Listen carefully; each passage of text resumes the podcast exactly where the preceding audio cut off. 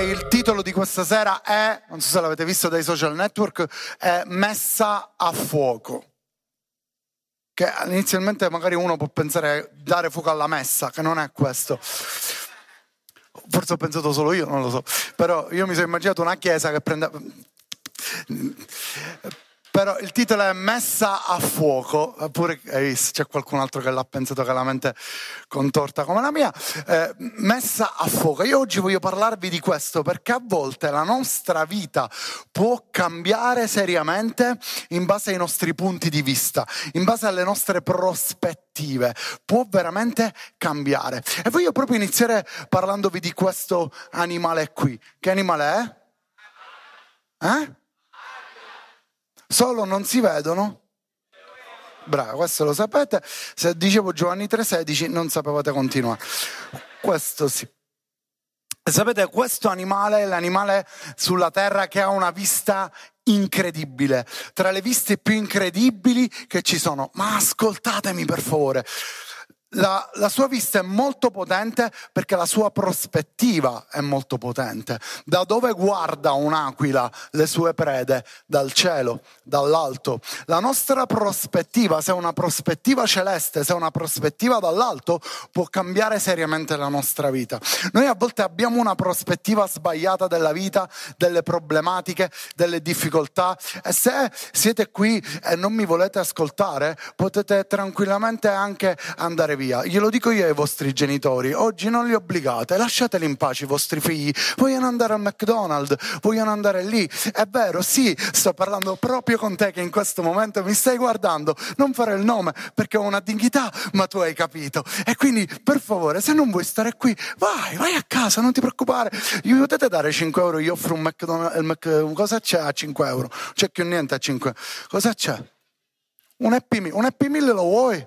Ah. Una... Allora, ragazzi, per favore, se siamo qui, datemi attenzione, datemi attenzione. L'aquila ha una vista perfetta perché la sua prospettiva è perfetta, ragazzi.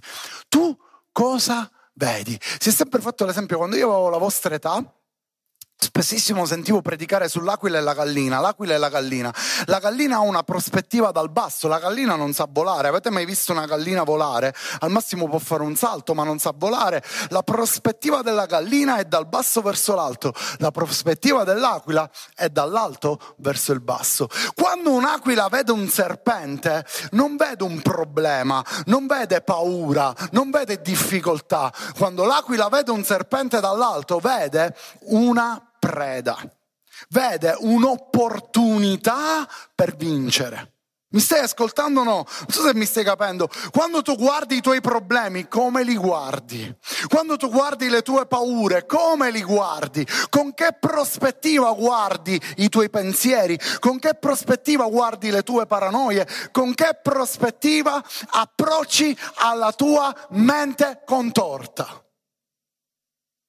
Perché in base a come tu approcci a questo, può diventare un'opportunità per migliorare la tua testa, per migliorare il tuo modo di pensare, per migliorare la tua fede. Dillo con me, fede. Cos'è la fede? La fede, noi lo sappiamo, la fede è certezza di cose che si sperano, manifestazione di cose che non si vedono.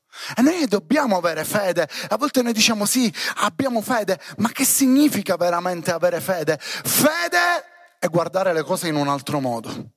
Fede è avere una prospettiva diversa. E c'è un episodio nella Bibbia che tutti conoscete sicuramente, si trova in Matteo 14, 26.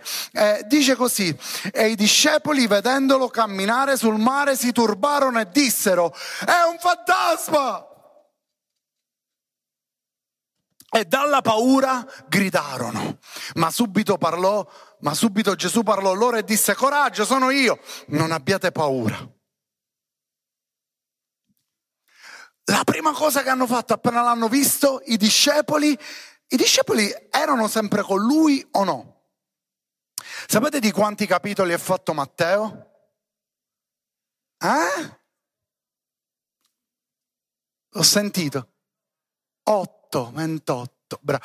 E questo è il capitolo? 14. Esattamente siamo? Siamo a metà. Quindi significa che già i discepoli avevano avuto un'intimità con, con, Gesù, i discepoli conoscevano Gesù e loro sulla barca vedono camminare sulle acque. Certo è strano vedere camminare sulle acque qualcuno, magari ti immagini qualcuno che può nuotare, ma vederlo camminare sulle acque è strano, eppure lo capivano chi era, sapevano chi era, anche se c'era tempesta, anche se c'era buio, magari era difficile, ma appena l'hanno visto la prima cosa che hanno pensato e hanno urlato, forse si sono abbracciati tra di loro e hanno chiesto... Ah! È un fantasma! Probabilmente hanno fatto così, la Bibbia dice così e Gesù ha dovuto intervenire subito e dire rilassatevi ragazzi, sono io, state tranquilli. Ma poi a un certo punto su 12 uno ha una prospettiva diversa. Forse credevano ancora che era un fantasma, ma uno ha una prospettiva diversa. Gli dice: Se sei tu, Gesù, comandami di venire da te. E c'è un'immagine, per favore, mi mandate questa foto. E c'è Pietro che vede Gesù e gli dice io voglio uscire dalla barca. Lo so che questo episodio io ve lo racconto sempre, ma è uno dei miei episodi preferiti della Bibbia, così mi piace stonarvi la testa, è uno dei miei hobby preferiti. E Pietro è lì e sta uscendo dalla barca, ma perché gli altri rimangono giù e lui esce? Perché la sua prospettiva è diversa. Come vedi Gesù? Come approcci Gesù? Come una religione? Come una macchinetta del, della Coca-Cola che quando ti serve qualcosa metti le monetine, pigi il pulsante giusto e ti esce quello che vuoi. Perché a volte noi lo vediamo così Gesù. Ho bisogno di un miracolo, Signore. Quando a volte veniamo spesso in chiesa, veniamo spesso in chiesa perché abbiamo bisogno di qualcosa, non perché vogliamo stare con Gesù. Allora vengo più spesso, no, per ora sai, ho bisogno di un miracolo, quindi ogni domenica sogna la chiesa in seconda fila, per ora proprio ti dico, Vero? E poi, e poi appena viene un miracolo mi metto all'ultima fila quando ci vai però. Scusate per quelli online che venite dall'estero, poi, poi un, un, giorno tradurremo tutto, tutte le prediche. Ma come approcciamo noi a Gesù? A volte lo approcciamo in una maniera così religiosa. A volte abbiamo paura di Gesù, a volte non sappiamo guardarlo come Gesù. E intanto, ragazzi, ascoltatemi, quegli undici sulla barca cosa potevano ricevere da un fantasma? Niente. Niente, hanno approcciato Gesù come fantasma e niente potevano ricevere. L'unico che ha approcciato Gesù come maestro, come Signore, come onnipotente è stato Pietro e ha potuto ricevere qualcosa ha ricevuto qualcosa di importante. Ora io voglio dirvi, come faccio? Come fate a cambiare prospettiva? Quanti di voi vogliono cambiare prospettiva? Quanti di voi si rendono conto che la nostra prospettiva è sbagliata a volte e deve essere cambiata? Vediamo, fatemi vedere le mani alzate. Come faccio a cambiare prospettiva? Non basta solo crederci, non ti devi mettere nella stanzetta di cambia prospettiva, cambia prospettiva, cambia prospettiva, cambia prospettiva, cambia... Non funziona così. C'era un film una volta quando, io mi vedevo sempre, che faceva voglio diventare grande, voglio diventare grande. Voglio... Pochissimi ridono, giustamente. Cioè, che film è? Un giorno lo proietteremo. No, no. Renato Pozze, vabbè. E non basta fare così, a volte noi ci mettiamo in un angolino nella stanza e diciamo voglio un miracolo, voglio un miracolo, voglio un miracolo, voglio un miracolo. Questa non è fede, raga. Questa non è fede. Se ripetendo la stessa cosa in continuazione, è chi so? Cioè, non è fede questo, ripetere sempre la stessa cosa non è fede. Non pensare che siccome stai ripetendo, perché la parola è vita, perché io decreto e la parola diventa vita, io lo ripeterò in continuazione. No, la fede parte da dentro di te, la fede è una questione di spirito, non è una questione soltanto di bocca, non è una questione soltanto mentale, non è una questione religiosa, è una questione di vita spirituale. Allora come faccio a cambiare prospettiva? E Gesù glielo insegna ai discepoli come devono cambiare prospettiva. E glielo insegna esattamente nel capitolo 15 di Giovanni che sicuramente tutti conoscete. E dice così, io sono la vite, voi siete i tralci. Colui che dimora in me e nel quale io dimoro porta molto frutto, perché senza di me non potete fare nulla. Mamma mia. Cioè Gesù gli dice ai discepoli, senza di me non potete fare niente. Come niente, Signore? Ma guarda che prima che venissi tu noi eravamo pescatori, noi facevamo, io ero esattore delle... No, forse non avete capito. Senza di me non potete fare nulla, dice Gesù. E dice una cosa forte, dice una cosa pesante. Ora ascoltatemi perché questo passaggio che sto per dirvi è fondamentale per capire tutta la predica. Quindi se vi distraete ora, finiamo film. Gesù quando dice delle cose, dice delle cose perché sceglie il momento giusto per dirti delle cose. E per i discepoli ascoltare queste parole significa che loro erano in un momento di maturità che potevano comprendere queste parole.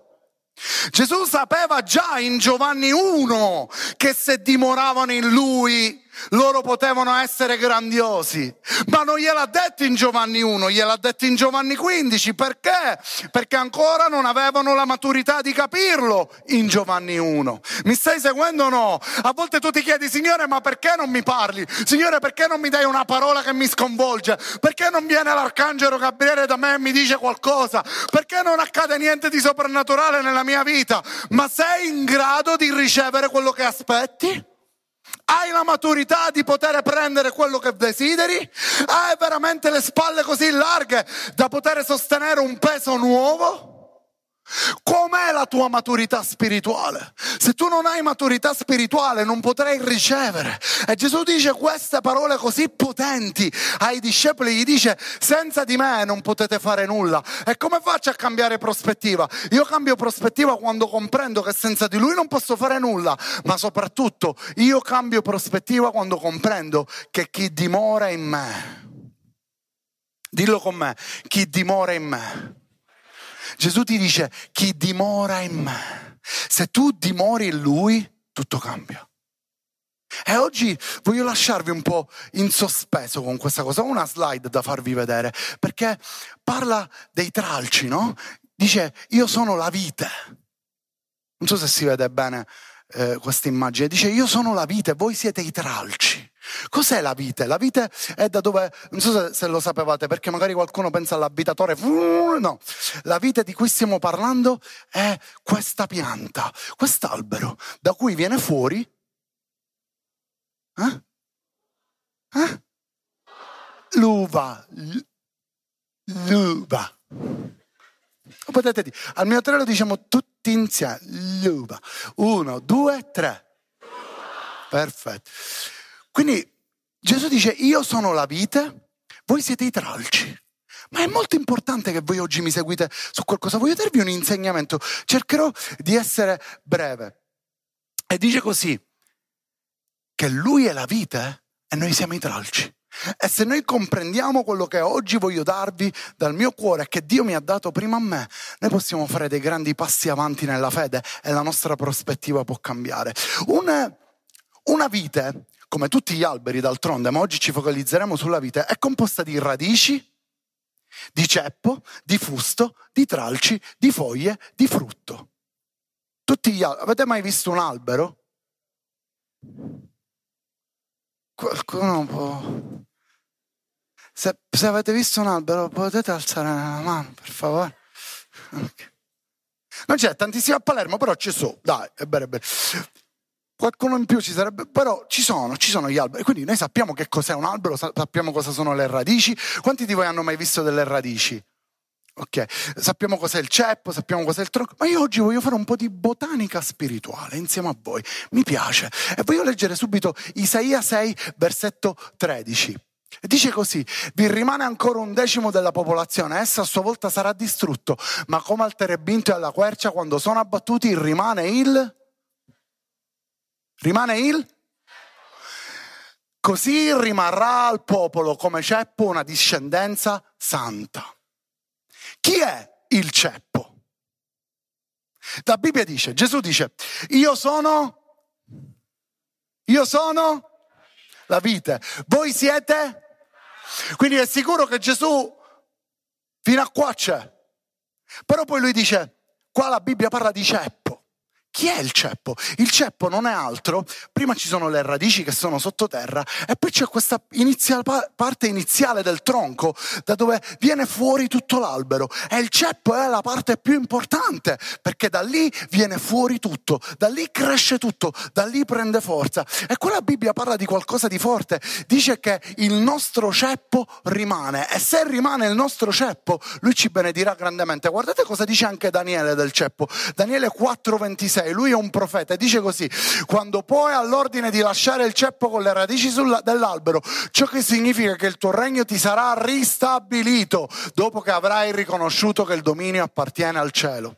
Ascoltami per favore, nella tua vita capiterà che non sarai senza tralcio. Nella tua vita capiterà che sarai potato, ma se il tuo ceppo rimane e se le tue radici rimangono, la tua vita porterà sempre frutto. Anche in momenti difficili, la tua vita porterà sempre frutto.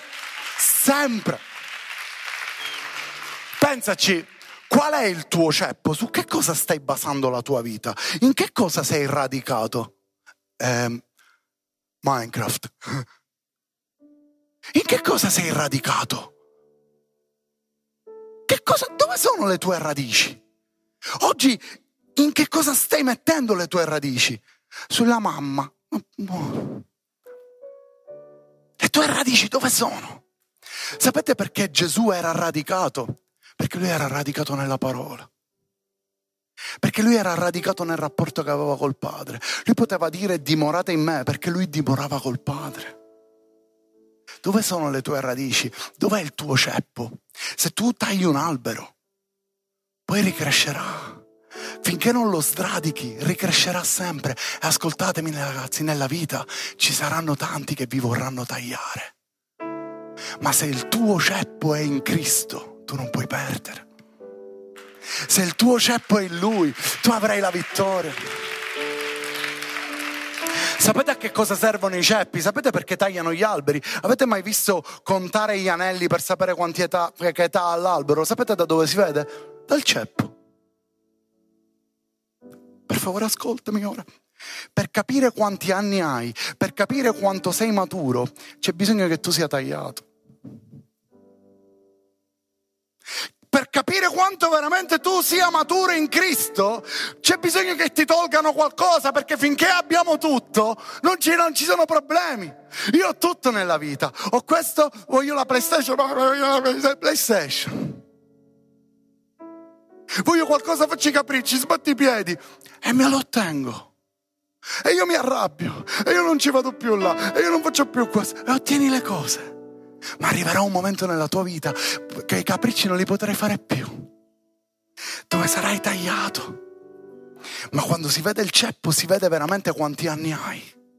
E quando hai un'età matura nello spirito, Gesù potrà continuare ad aggiungere rivelazioni nella tua vita. E a volte Dio non può parlarti e non può darti rivelazioni perché hai bisogno di maturare. C'è bisogno che questo ceppo cresca. Sapete cosa succede anche con il ceppo? Non so, questo, questo vado forse troppo nello specifico di, di, botanica, ma succede a volte che in palermitano si chiamano isocchiona.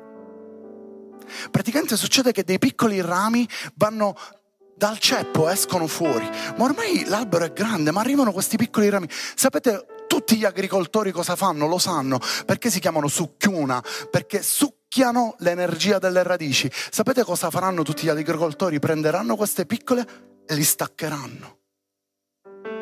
E arriveranno dei momenti dove ci saranno persone, ci saranno cose che vorranno succhiare le tue radici. Ascoltami per favore.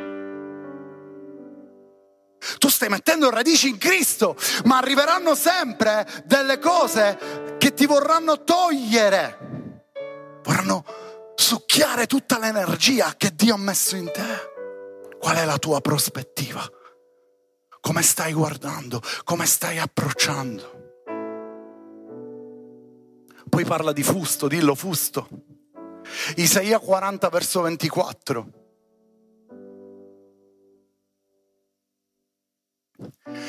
Appena piantati, appena seminati, appena il loro fusto ha preso radici in terra, egli vi soffia contro quelli contro, contro e quelli inaridiscono e l'uragano li porta via come stoppia. Guardate numeri 13-23 cosa dice anche di questo. No, no, no, fermati, fermati, fermati, toglilo un attimo. Scusate, ho sbagliato. Il fusto, il fusto è quell'altra parte che subito viene dopo il ceppo. E anche questo è importante perché senza questo non possono arrivare i tralci. Gesù ha detto io sono la vita e voi siete? Come? Io sono la vita e voi siete i tralci. Gesù ci sta dicendo io sono le radici nella tua vita. Io sono il ceppo nella tua vita. Io sono il fusto nella tua vita. Quando il fusto non è Cristo, succede quello. Soffia il vento, andrà via tutto. Andrà via tutto. Che fusto stai costruendo dopo il ceppo nella tua vita? Gesù ha detto, io sono la vite, voi siete i tralci. Gesù ci sta dicendo, voi cominciate da qui. Ma da qui a qui ci devo essere io nella tua vita. Io ti posso dare i dettagli. Io ti posso dare l'invasione. Sapete che questa pianta è una pianta invasiva, che invade tutto. Non deve invadere Gesù le piazze di Palermo. Non deve invadere Gesù la tua scuola. Non deve invadere Gesù ovunque tu vai e puoi influenzare, devi essere tu a invadere. Ma tu puoi invadere quando le radici, il ceppo, il fusto hanno un nome, Gesù. Hanno un nome, Gesù. Allora poi tu potrai invadere. Allora tu potrai invadere. Numeri 13-23 dice Giunsero fino alla valle di Escol dove tagliarono un tralcio come grappolo d'uva che portarono in due con una stanga e presero anche delle melagrane e dei fichi. Quando entrarono nella terra promessa trovarono, non so se avete mai visto questa immagine dei, dei, per gli ebrei è un'immagine, per Israele è un'immagine ovunque, ci sono statue, eh, se tu ti compri dei souvenir si trovano questi uomini che portano un pezzo di legno e c'è questo grappolo d'uva gigante che rappresenta la terra promessa. Perché l'hanno tagliato dal tralcio? Cioè, significa che l'hanno tagliato da qui per arrivare qui. Potevano anche tagliarlo da qui. Sai perché l'hanno tagliato dal tralcio? Perché non fa niente, ricrescerà. Ricrescerà. Ma non hanno tagliato da qui. Non hanno tagliato da qui. Hanno tagliato da qui. Perché? Perché le radici sono Cristo, il ceppo è Cristo, il fusto è Cristo. Arriveranno tralci nella tua vita, nel tuo cammino, dove probabilmente saranno potati, ma se la tua radice si chiama Cristo, se il tuo ceppo si chiama Cristo, se il tuo fusto si chiama Cristo, tu ricrescerai e continuerai a invadere ovunque tu andrai. E questo è quello che Dio vuole per la tua vita. E dimorare dal greco, ritorniamo a Giovanni 15, se dimorate in me e, io dimoro in voi, dice Gesù. Mi rimetti Giovanni 15 per favore? Voglio rileggere insieme a voi. Io sono la vite, voi siete i tralci, colui che dimora in me, nel quale io dimoro, porta... Porta? Mm? Molto frutto, non poco molto frutto. Quanti di voi vogliono portare molto frutto nella vita? Come lo vuoi portare molto frutto? Così? Porterò molto frutto. Come lo vuoi portare molto frutto? Andiamo tutti nel metaverso e porteremo tutti molto frutto virtuale. Non ci sono le radici virtuali, c'è po' virtuale, boh, capace commentano pure, ma non come vogliamo portare molto frutto? Con le radici, con il ceppo, con il fusto, nel posto giusto. Fatto pure la. Come vuoi portare frutto? Gesù dice, se voi dimorate in me e io dimoro in voi, allora porterete molto frutto. È una promessa, non dice poco, non dice dai, alla fine se tu dimori in me può essere che te va a finire buono. No, Gesù dice tu porterai molto frutto. Dovunque tu andrai sarà un'invasione d'amore. Dovunque tu andrai cambieranno le circostanze. Dovunque tu andrai porterai gioia. Ragazzi, dipende da voi se avete i pensieri sbagliati, non è colpa mia.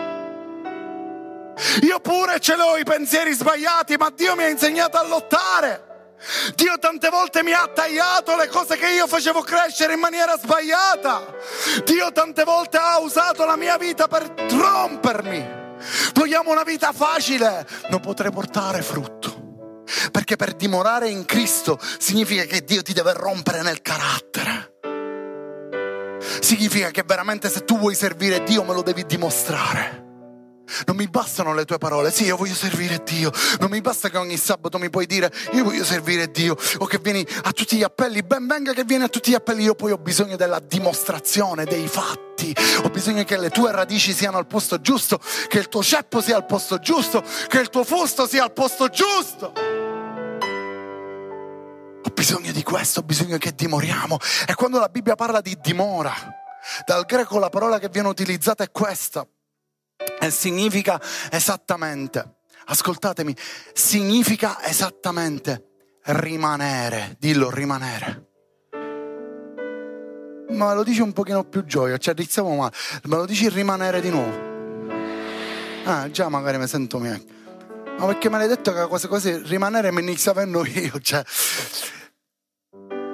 Significa rimanere, significa non partire, significa sopportare, significa durare significa perseverare, significa rimanere come uno e non diventare un altro diverso. Rimanere, dimorare significa io rimango con Cristo.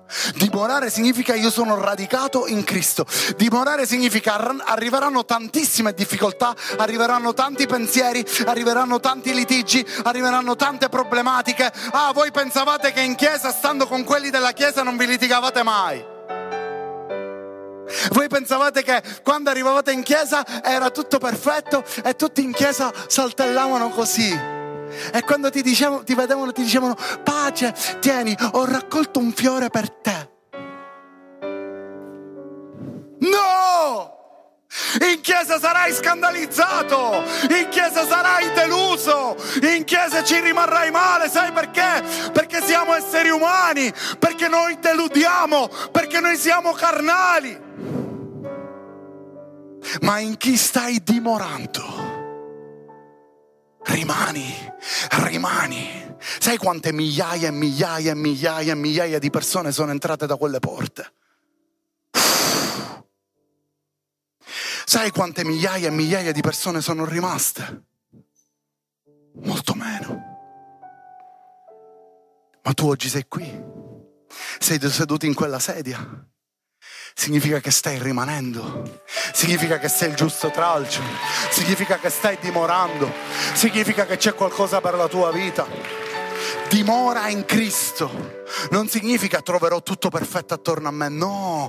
E poi dice senza di me non potete fare nulla, nulla, nulla, nulla. Io voglio rimanere, ragazzi. Ma quando arriverà il risveglio, pastore? Si parla sempre di risveglio, che succede qualcosa. Quando arriverà il risveglio è solo per chi rimane. Ci sei o no? O già ti?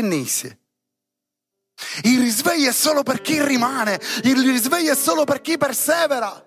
Quando Gesù se n'è andato, i discepoli sono rimasti, sì o no?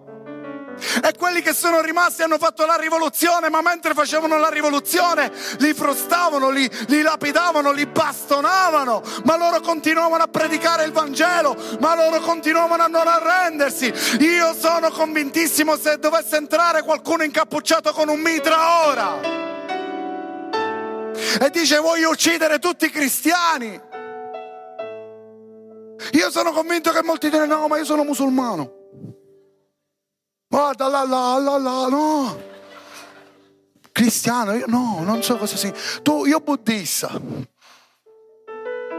In un attimo tutti cambieremo prospettiva per paura. Perché quando hai paura vedi il fantasma, ma quando hai fede vedi Cristo. Quando hai paura vedi il fantasma, quando hai fede vedi Cristo. E quando hai fede, anche se può entrare qualcuno con un mitra, io dico io camminerò sulle acque. Perché Gesù sta camminando sulle acque e io non ho paura, io voglio dimorare, io voglio cambiare prospettiva, io voglio avere le mie radici in Cristo, io voglio rimanere, dillo con me, io voglio rimanere, dillo con me, io voglio rimanere. E voglio concludere con un verso. Perché c'è un uomo che è rimasto. E sapete perché è rimasto? Lui veniva chiamato, e forse lo conoscete proprio per questo, perché sembra un fantasma, no? Scusa. Infatti la prospettiva sbagliata.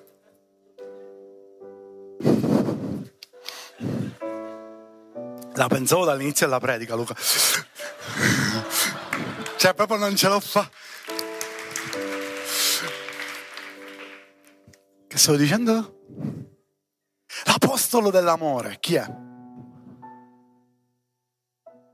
L'apostolo dell'amore è rimasto. L'hanno perseguitato, ma lei è rimasto. A un certo punto lui scrive la rivelazione, la rivelazione di Giovanni, oppure l'Apocalisse. Noi, noi la chiamiamo così l'Apocalisse. E già quando pensiamo all'Apocalisse, noi già stiamo pensando che stiamo morendo tutti, perché noi il primo pensiero è l'Apocalisse, boom, boom, scappa, picchialo, scappa, mettete addosso, rapito, quello è stato rapito, io no, vabbè, sei Marco, è Marco. Cioè, noi cristiani la viviamo così l'Apocalisse, invece è una rivelazione che Dio ha dato. Cioè noi l'Apocalisse subito entriamo, è un fantasma, aiuto, mi stanno ammazzando. È sbagliato. Invece l'Apocalisse è una rivelazione dell'amore che solo il discepolo che aveva rivelazione dell'amore poteva scrivere. E lui dice così, guardate come si presenta tra i primi versi di, di Apocalisse 1, versetto 9, dice io Giovanni, non dice io sono Gianni, dice io Giovanni vostro fratello e vostro compagno nella tribolazione, nel regno e nella costanza in Gesù. Ero nell'isola chiamata Patmos a causa della parola di Dio e della testimonianza di Gesù. Lo mandano nell'isola, lo mandano in esilio da solo. Perché? Perché parlava di Gesù. E lo mandano lì da solo. E voglio darvi una rivelazione. Non aveva telefono, non aveva wifi, non aveva giga. Lo so che vi saranno no cuore, ma è così. Non aveva giga. Non aveva nessuno con cui parlare. Non aveva nulla. Ma dimorava. Ma dimorava. Quante scuse ti prendi perché non dimori? Dici detto. Quante scuse ti prenoma? Io non riesco a pregare, non ho tempo perché devo studiare. Ah, benisce, come. No, io non riesco veramente perché ho troppe cose da fare. Lui era lì nell'isola, solo. Non aveva nessuno. Immaginati di stare solo in un'isola per anni. E non mi dire che bello, che bello il primo giorno. Ma poi come faresti? E lui era lì solo e che cosa faceva Giovanni? Dimorava restava, cercava Dio, non si allontanava e lui dice nel regno e nella eh? costanza, rimanere, perseverare, essere costanti. Chi avrà perseverato fino alla fine sarà eh? Chi avrà perseverato fino alla fine sarà... Ma come non devo accettare Gesù per essere salvato? Certo. Ma là non parla solo di una salvezza spirituale, sta parlando di una salvezza che ha a che fare con la maturità spirituale. Tu puoi essere salvato, conosci la verità e sei salvato, ma quanto sei maturo spiritualmente? Ma Dio non mi parla, io ogni volta vengo al summer camp e Dio non mi parla. E prima lo summer camp che nice.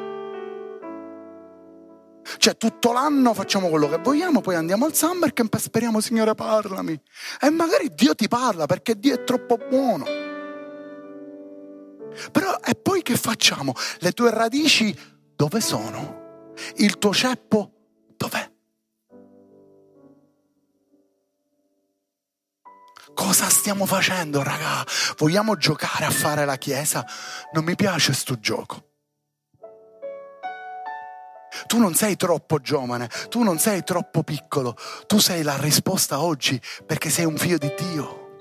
E tutti i figli di Dio sono la risposta per questo mondo che sta aspettando la manifestazione dei figli di Dio. Sai che significa manifestazione dal greco? Quando dice la manifestazione dei figli di Dio, da, dal greco è apocalipsis, che significa, da cui viene apocalisse, la rivelazione. Quindi se tu non hai rivelazione, non puoi essere rivelato a questo mondo. Se tu non sei maturo, questo mondo non può riceverti per come, per come sei, per come Dio ti vede. Tu sei la soluzione. Io oggi sono qui per disturbarti, io oggi sono qui per pungerti, io so, oggi sono qui per renderti questa vita scomoda. Io oggi sono qui per sradicare quelle radici sbagliate, io so, oggi sono qui per abbattere ogni fusto che non appartiene a Cristo. Io oggi sono qui per dirti, ma questo ceppo quanti anni ha veramente? Io oggi sono qui per potare. Io oggi sono qui per strappare ogni cosa che sta succhiando le tue radici. Io oggi sono qui per abbattere ogni mentalità che ti allontana da Dio. Io oggi profeticamente sono qui perché la tua vita possa cambiare in Cristo è perché le tue radici siano radicate in Lui e basta dire che non è possibile e basta dire che è ancora presto e basta dire che non è il tempo perché poi leggi notizie che ragazzi a 17 anni hanno un incidente stradale e muoiono dimmi tu se ancora è presto Ora è il tempo di mettere radici in Cristo. Ora è tempo di non perdere tempo. Ora è tempo di smetterla di fare gli stupidi.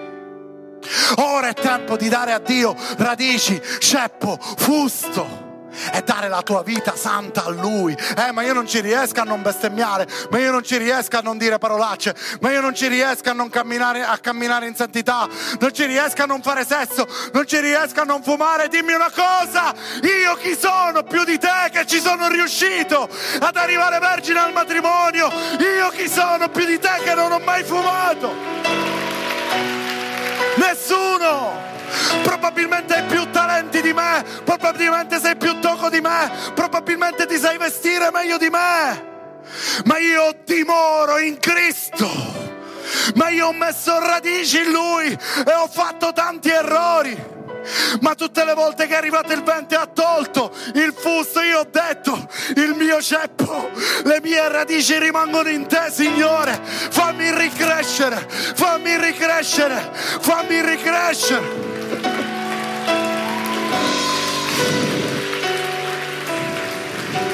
Cosa ho io in più di te nel continuare a credere che questa Italia sarà salvata? Cosa io più di te nel continuare a credere che in te c'è una chiamata? Anche quelli che mi prendete in giro mentre predico, anche quelli che non mi interessa quello che dico. Io continuo a credere che Dio ti ha chiamato, che Dio ti ha scelto, che tu farai la differenza in questa terra. Perché io non vedo il fantasma che vedi tu, io vedo Cristo che cammina sulle acque.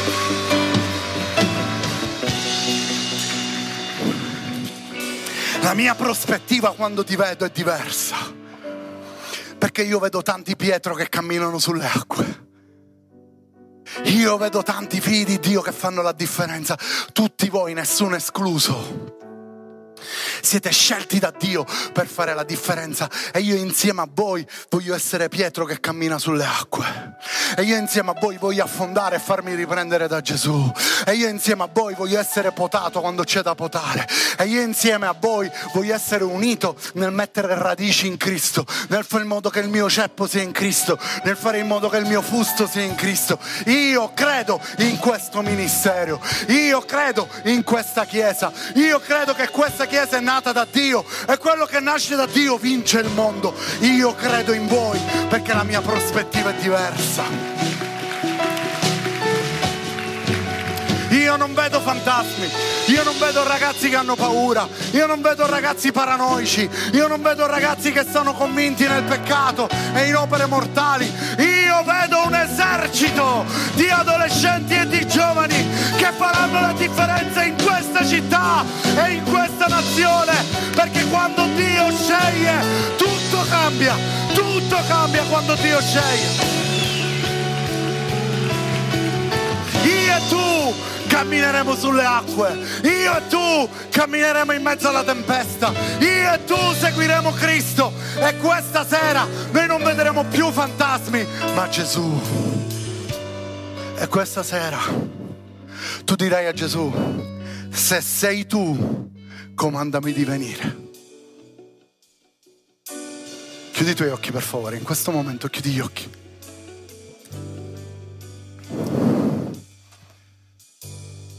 Se sei tu, comandami di venire. Per favore, ogni occhio chiuso. Comandami di venire. Oh, Jesus. Comandami di venire. Oh, papà. Ho visto un fantasma fino adesso, perdonami mi guardo allo specchio e vedo un fantasma, e mi guardo allo specchio e vedo le mie paure. Ma se sei tu, se veramente tu hai scelto me, comandami di venire.